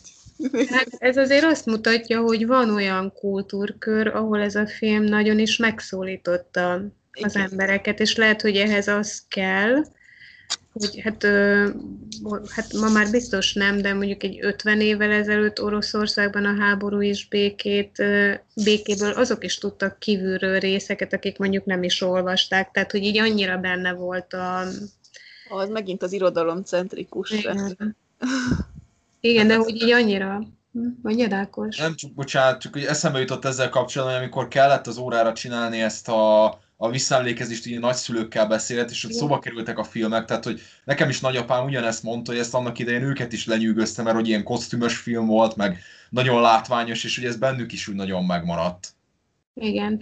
De egyébként azért változik, a, tehát az biztos, hogy rengeteget változott így a, a vizuális inger küszöbünk az elmúlt évtizedekben, mert ugye, tehát hogy így egyszerűen annyi filmet nézünk ma már, ami még az én gyerekkoromban is elképzelhetetlen lett volna, és hát így ettől változik. Biztos mindenkinek van olyan élménye, hogy emlékszik, hogy micsoda élményt okozott neki egy film mondjuk húsz évvel ezelőtt, vagy mondjuk nektek még nincs, de talán nem tudom, hát még nektek se, senkinek nagyon, de mondjuk akkor tíz évvel ezelőtt, hogy ilyen vagy olyan ö, ö, élményeket, meg öm, igen, tehát, hogy élményt okozott egy film, és akkor újra nézed, és egyszerűen így nem érted, hogy hogy tudott ez benned ilyen érzelmi hullámokat vetni, mikor olyan... Na, vizuálisan most is nagyon ott van szerintem ez a Bondarcsuk-féle háború és béke, tehát, hogy ez nagyon-nagyon-nagyon meg van csinálva, és tényleg, tényleg minden a helyén van benne, hanem a történet azt, hogy a történet nincs vágva, tehát, hogy kortárs, tehát, hogy végülis az kortársa ennek a bosszúállók filmnek, és akkor ezt így, így végignézem úgy, hogy hú, hurrá, vajon mi fog következni benne, és akkor a háború és béke mivel könyvadap, tehát, hogy, hogy a könyvet akarja elmondani szóról szóra, attól lesz egy ilyen nagyon szerintem nehezen befogadható darab, és nem a vizualitása miatt mondjuk, vagy attól, hogy lassú, mert hogy a, nem tudom, a Jelena is lassú, ugye mégis befogad, tehát hogy másképp, tehát hogy más, más, tehát hogy ott, ott szinte nagyon határozottan, az, ez oroszoknak biztos nem furcsa az irodalomcentrikusságukkal, hogy szóról szóra elmondják a háború és békét, a, ugye a történészi fejtegetéseket leszámítva egy, egy nem is tudom, négy részes, négy, négy részes, négy részes filmben. Én egyébként azért ezt el tudom képzelni, hogy a, a szovjet érában egy klasszikus orosz irodalmi művet nem lehetett túlságosan szabadon adaptálni. Az Anna Karenina is pont ilyen egyébként, azt nem is szerint, azt más rendezte, nem is tudom ki, és az is pont ilyen, hogy szóról szóra fölmondják a könyvet. Tehát, hogy én, én szerintem azt, azt nem lehetett megcsinálni, hogy szóval Tolsztoj egy fontosabb ember, mint a Bondarcsuk, tehát nehogy már a Bondarcsuk fölülírja Tolsztojt. Én valahogy azt gondolom, hogy így ez lehetett a... Az meg így. Mondjuk ez egy két élő fegyver, mert hogy tehát amikor meg valamiben eltér egy ilyen könyvből adaptált film, akkor meg, akkor meg azért szidjuk, hogy hát ez nem így volt a könyvben. A Natasha nem is így néz ki, igen, igen. De ez meg ugye, ami volt a kultúrás óránkon, a, a képregény, az Anna Karenina képregénye a kétezres évek elejéről, az meg egy ilyen hatalmas nagy felháborodást okozott, hogy, hogy akkor hogy lehet az Anna Kareninát egy ilyen mai orosz új gazdag környezetbe lefordítva meg képregényesíteni, és az a nagyon izgalmas, hogy a szövegnek ott is a kilencven százalék fölötti része az eredeti Tolsztoj. Tehát, hogy az eredeti van belevágva ebbe az új orosz kaviárzabáló, nem tudom, sportautós, kütyüs világba, és, és az még jobban fölháborította az embereket, hogy akkor most Tolsztojt szentségteleníti meg tulajdonképpen a képregény. Egyébként, ö, ö, nem tudom, Zsuzsa... Lina, megint rosszul hallunk. Igen. Most jön. Most, most ö, nem tudom, Zsuzsa, emlékszem, amikor voltunk Várnában két, majd most már három, három éve, két éve, ö, a, akkor, akkor is néztünk ilyen adaptációkat, és most szerintem nem tudom, hogy az Anna Karenina, vagy pedig a háborús békének valami trélerét néztük, és ott, ott ö, ö, egy afroamerikai, vagy hát fekete ö, srác alakította az egyik főszereplőt, és már ott is, ott elkezdtek akkor a, az orosz tanárok, hölgyek sutyorogni, hogy hát ez... ez azért mégse az eredeti, tehát, hogy ez igen, egyszerre van ilyen kettősség, ambivalencia a, az adaptáció kapcsán, hogy az orosz kultúrában, vagy nekem is így hasonló benyomásom van. Tehát amire nagyon büszkék, ahhoz konzervatívan állnak hozzá. Bár nekem éppenséggel ez pont tetszik, hogy ö, szerintem ez az izgalmas dolog, amikor ö, ha, ha a képregény írót Tolsztoj elferdítésével próbálnak megvádolni, akkor azonnal azt mondhatja, hogy kérem szépen, az eredeti szöveget használom. De mégis amilyen ö, keretekbe belerakja, attól mégis az egész ilyen nagyon újszerű lesz. De hát figyeljetek, ugye ez olyan, ez az jutatja eszembe, mint amikor Marcel Duchamp, ha jól emlékszem, ő volt az, aki bajszot rajzolt Mona Lisának. Tehát így, így van, aki ettől... Ö, ettől elképesztően jó hangulata lett, és kacajra fakadt, és hát voltak, akik meg színpadra akarták ezt a Duchamp-t állítani. Tehát, mondjuk olyan. Erről most az jutott eszembe ez a Rómeó és Júlia adaptáció, ami Leonardo DiCaprioval meg Claire Denével volt, hogy, hogy egy ilyen floridai maffia családba helyezte az egészet, és akkor ugye ugyanaz a Shakespeare-i szöveg, szöveggel ment a, ment a film, hogy az is egy ilyen felháborodást keltett. Felháborodást keltett, de szerintem az a film az nagyon nagy sikert. Igen, és azt hiszem Oscar-díjat is kapott. Én is, hogy emlékszem, ez a... Nekem egyébként az a film nagyon tetszett, és szerintem az így végső soron nem, egyáltalán nem a Rómeó és Júliáról szólt, legalábbis számomra nem, de, de én meg erre pont azt akartam mondani, hogy úgy, úgy leszik, hogy, a, hogy az angolok ehhez talán jobban tudnak hozzáállni, nem? Hogy így hogy jobban meg tudják, vagy lehet, hogy akkor ez így nem igaz, de mindenesetre azt akarom mondani, hogy szerintem az a jó, hogyha az ember azt meg tudja különböztetni, hogy, hogy nekem ez nem tetszik, mert nekem már van egy olvasatom, már, vagy már van egy befogadói uh, utam ehhez, meg ehhez a műhöz, és ehhez képest ez az új, ez nekem nem jön be, vagy idegesít, vagy nem tudom, mert nekem nem tetszik, de az, hogy ezt nem lehet, ezt azért nem, én, én ezt soha nem mondom ki. De így összességében a, a kedvenc jelenetemet szeretném megosztani veletek, ami ugyanúgy a, a, a Viktorhoz kötődik, a, a kocsma jelenet. Az valami fantasztikus, hogy leitatják az összes ö, katonát, és ö, utána kilövetik az összes golyót, hogy könnyen, békésen el tudjanak menekülni. Szerintem ez egy nagyon zseniális pillanat volt. Egyszerre volt Eastern, és egyszerre volt Western. Ez igaz, ez igaz. Igen. Igen. Nem tudom, hogy nektek esetleg volt a kedvenc szereplőtök. Én ezzel abszolút tudok azonosulni, és még most mondtál teljes mértékben.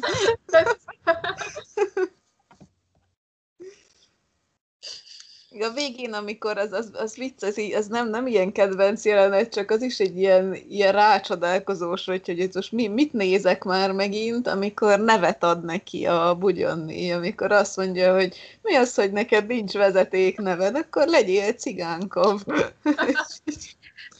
Eszembe jutott másik kedvenc színészünk is. Amúgy társadalom történetileg ez, ez egy érdekes mozzanat különben, mert ez, ez végül is azt jelenti, hogy az árva kivívja magának azt a rangot, hogy a társadalomnak egy teljes jogú tagja legyen, és ennek része az, hogy legyen egy vezetékneve, egy családneve. Tehát, hogy ez ilyen szempontból szerintem egy érdekes dolog volt, és uh, ugye, szóval ez szerintem egy kicsit még, de Viktor, ezt, ezt biztos te tudod uh, jól, meg korrektül elmondani, de hogy a jobbágyoknak nem volt vezetéknevük, tehát hogy ennek ilyen uh, vagy hát valahogy a, a földesurukhoz tartozás volt valahogy a nevükben kifejezve, de hát az végül is nem a saját uh, jogú vezeték nevük volt, tehát hogy ez, ez, a, ez egyfajta emancipálódási folyamat része, hogyha náló. A románoknál tudom, a, az erdélyi kollégák mesélték, hogy azért hívnak annyira románt popnak, mert hogy nekik se volt vezetéknevük, és amikor kellett, Akkor, akkor soknak a, a pap adta ezt a nevet, és akkor azért pop mert hogy a papról, uh-huh. és így ez ilyen annyira, szóval ez majdnem ilyen, mint a Budyonny féle, adok neked egy nevet típusú. Egyébként én ezt meg a, a magyarországi cigányságról olvastam egy ilyen, egy ilyen szociológiai ö, műfajú publicisztikában, hogy, hogy a, azért van annyira sok hasonló nevű cigány ember, hogy tudom én, Lakatos János, Orsós Józsi, tehát hogy így, hogy, hogy borzasztosok a József, meg a János, meg a Lakatos, meg az Orsós, meg nem tudom én mi, mert hogy ők ezt csak úgy bemondták, hogy ez a nevük, mert ők maguk között mindenki tudta, hogy kit hogy hívnak, de ők ezt így nem akarták az anyakönyvi hivatalba bárkinek is az órára kötni, és akkor ott mondtak egy tucat nevet. És akkor így lett ennyi hivatalos hasonló nevű ö, ember így a közösségükben. Na, na minden esetre ez ott egy érdekes aktus, amikor kap egy vezetéknevet a cigányfiú. Na, még mi van, fiatalok, még kinek mi van ott a tarsójában? Nekem a vándor színészek kapcsán még annyi volt, hogy tényleg a régi inger küszöb, hogy ezek a, ezek a zenés ilyen betét jelenetek, amikor amúgy nem feltétlen van köze a történethez, de hogy ez mennyire elvár dolog volt, hogy legyen egy ilyen zenés táncos műsor, amit úgy mindenki élvez. Független attól, hogy most vörös-fehér, mind a színpadon, mind, mind a filmben, mind a valóságban. És ez több más filmben is fel lehető, tehát ez olyan furcsa, mert manapság már ez nem feltétlen igény szerintem. Egy filmben, a filmben, a filmekre mondod, hogy ott nem igény?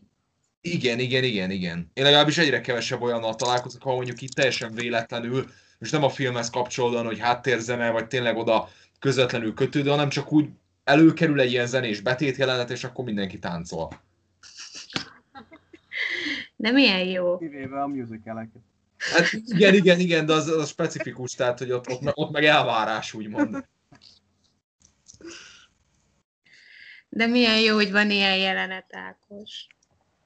Mert szerintem, mert nekem az volt a kedvenc jelenetem, ahogy ott ez a, ez a buba ott táncolt a, a színpadon. Azt egyébként így érdekesnek tartottam, hogy ez, az nekem ilyen váratlan dolog volt, hogy annak a, a színész, a, tehát a színpadon fellépő énekes-táncos nőnek a...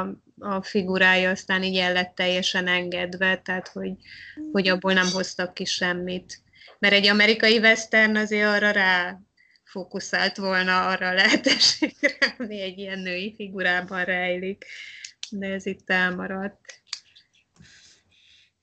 Mondjuk szerintem alapvetően ugye az ifjúság is volt egy kalandfilm jellegű dolog, tehát ugye nem is akartak bele olyan hüdevéres jeleneteket rakni, meg hát, hogy a szándék se volt meg rá a célközönség miatt. Igen, viszont a, tehát, hogy azt így lehet tudni a film ö, körülményeiről szóló visszaemlékezésekből, hogy ez célja volt a, a stábnak, hogy közönségfilmet csinálják, tehát ö, népszerű filmet akartak csinálni. Ez volt a... Mondjuk nekem, ami még így kultúrtörténetileg eszembe jutott, hogy ez így nagyon uh, illeszkedik a hatvanasok generációjának ízléséhez, tehát hogy, ezt a, hogy a polgárháborút így heroizálják, hogy, uh, hogy apáink mennyit, mennyit harcoltak ott még fiatalon, és ugye ez egy nagyon központi motívum volt a hatvanasoknál.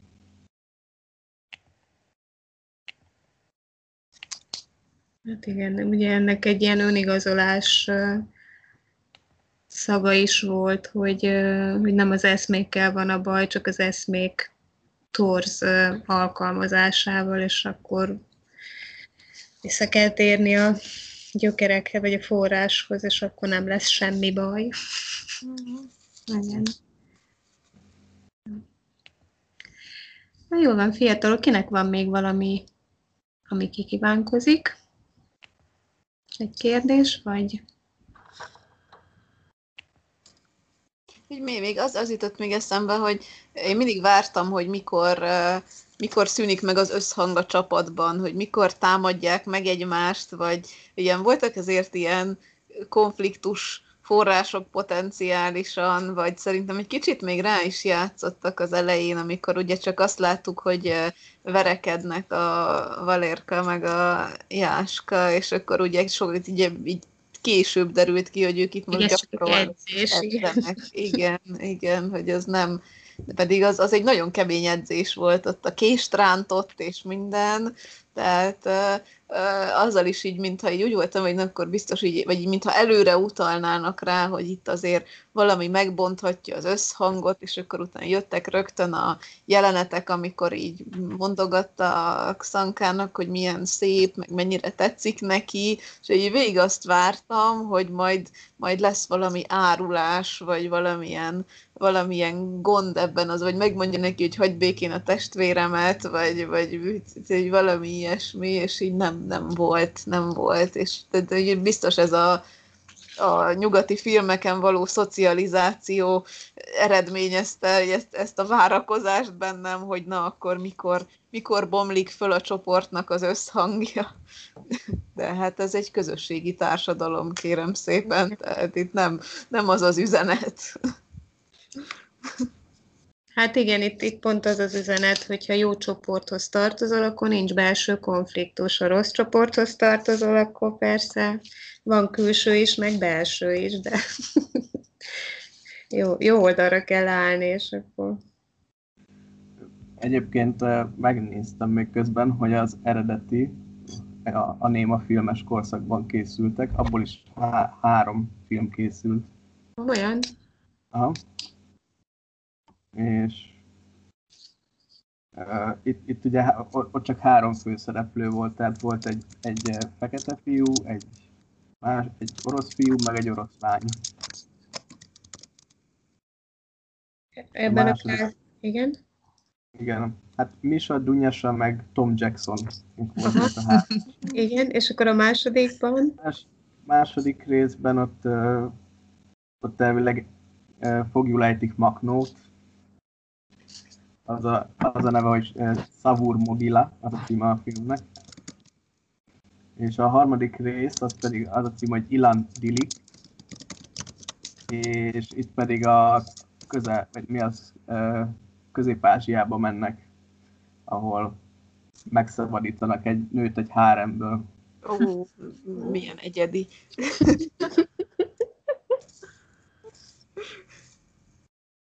Miért csak egyet? Áremből. Teljesen igazad van, Ákos.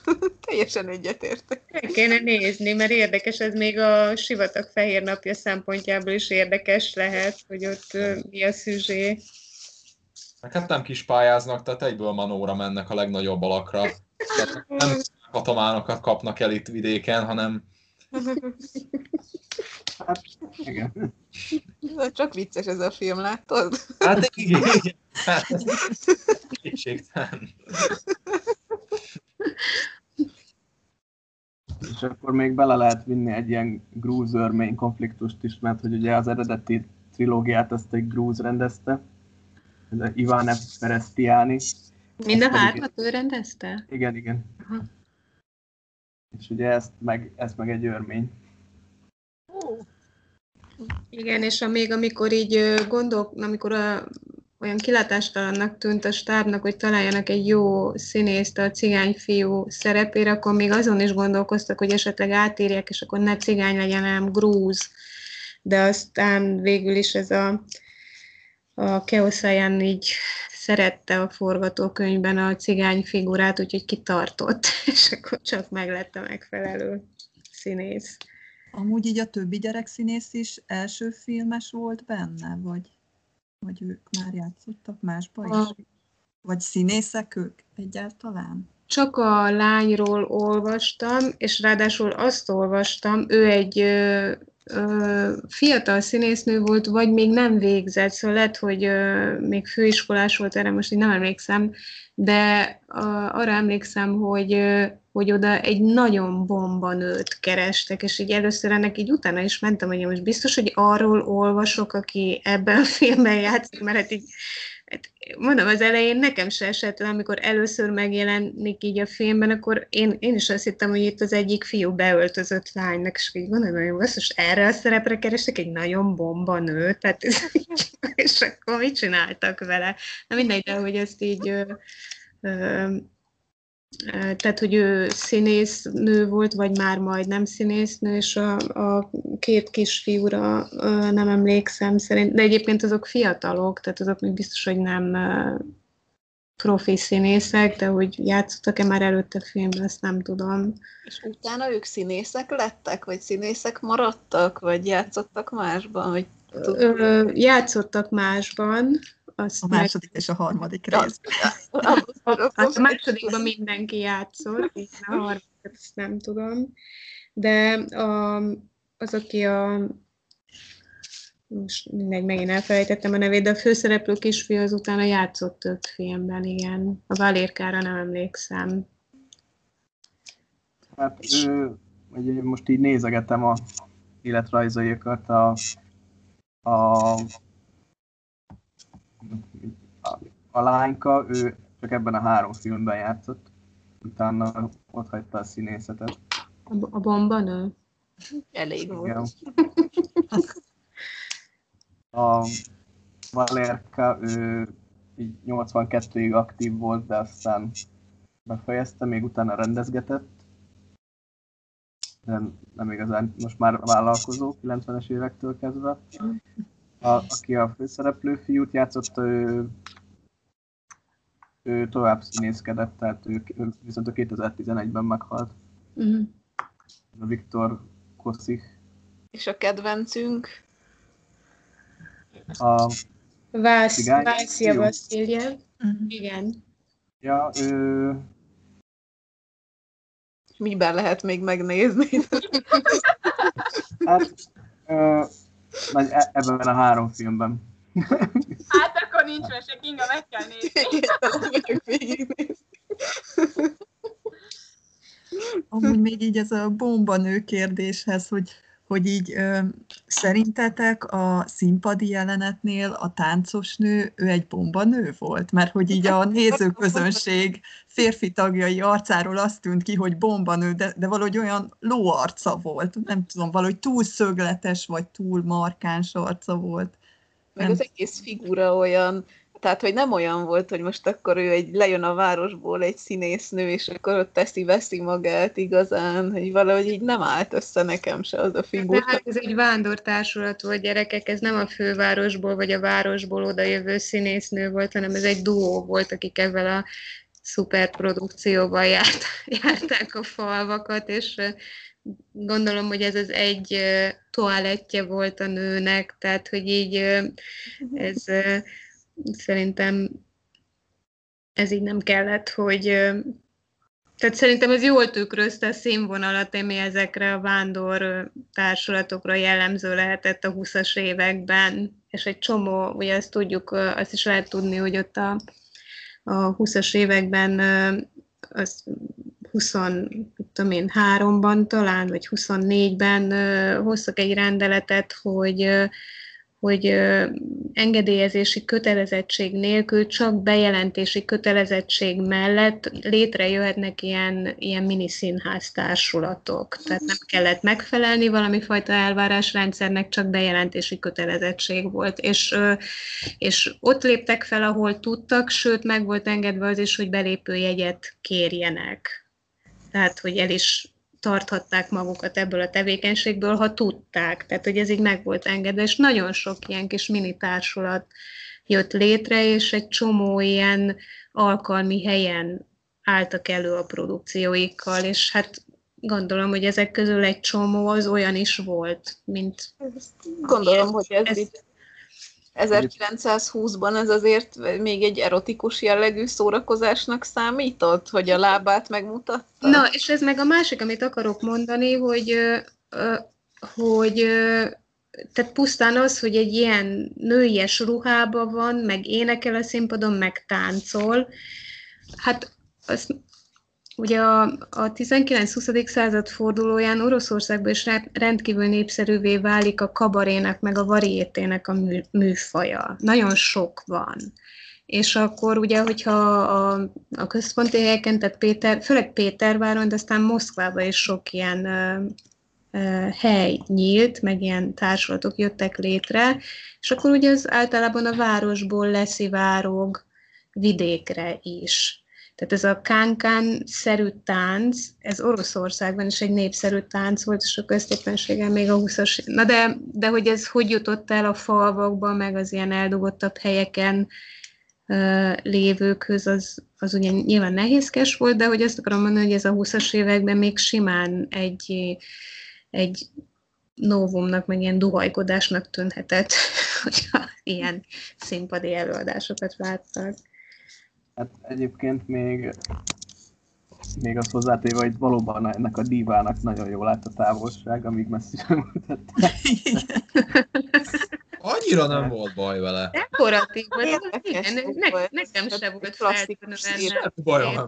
De, de ahhoz képest, ahogy nézték a férfiak, ahogy csillogott a szemük, mint hogyha valami, nem én tudom, egy járkó. Csak hasonlítsd össze azokkal a nőkkel, akiket az elején látunk, amikor sír a tehénkéje miatt szegény. Jó, mondjuk a férfiakat is, ha megnézzük. Az hát, hát, igen, meg hát, hogyha hetek óta csak a fürdőben látták egymást férfiak, meg lovakat láttak, akkor szemben ez már felütés volt. Hát meg egyáltalán az öltözéket, tehát ugye nem ilyen ruházathoz voltak szokva, meg nem is ehhez a habitushoz.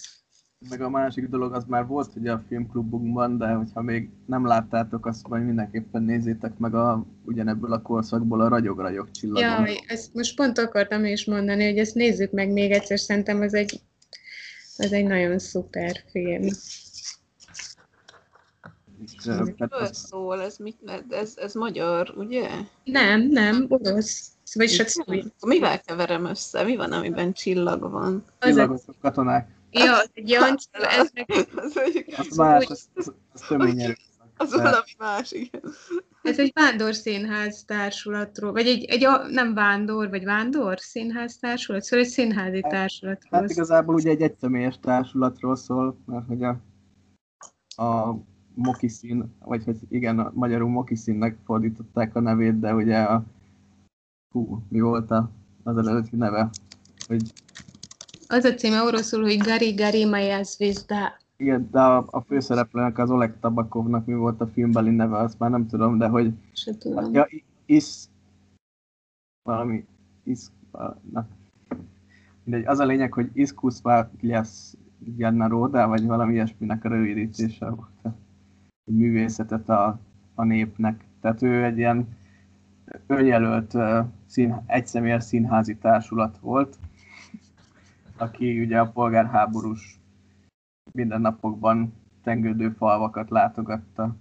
És ugye ott, ja meg volt ugye egy, egy némafilmes, uh, némafilmeket vetítő másik ember, aki ugye neki a konkurenciája volt a kultúra tekintetében valóban. Még egy másik film volt a fejemben, pont a cigány, a cigány kérdés miatt, a cigány karaván, amely, amely bemegy, vagy... Cigánytábor az égbe megy, igen. Ilyen táború, hogy itt nyébe. Az, az milyen film, vagy az, az mire most csak tényleg így a cigány téma kapcsán jutott eszembe, hogy néztem a címét már többször, de sose kattintottam bele, hogy ez egy jó film, azt érdemes megnézni, vagy... vagy...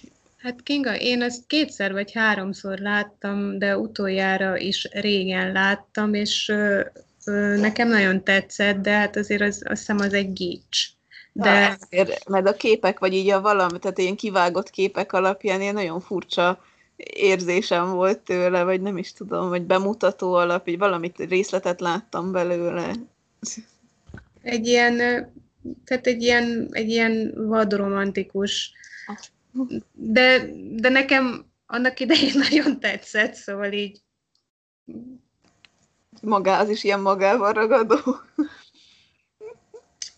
Hát ugye ott, a, ott egy kicsit a, a, a szabadságszeretet és a szabálykövetés dilemmái helyeződnek egymással szembe, de hát ugye ez a, a, a vándorcigány életmód, meg a, a városi életmód szembeállítása ilyen alapon, ez ugye egy klisé, de mondom, nekem ez annak idején nagyon tetszett.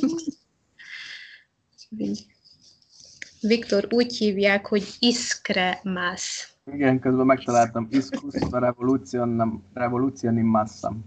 Uh-huh. A rövidítése. A forradalmi tömeg. Művészet a forradalmi tömegnek. Na jó. Na.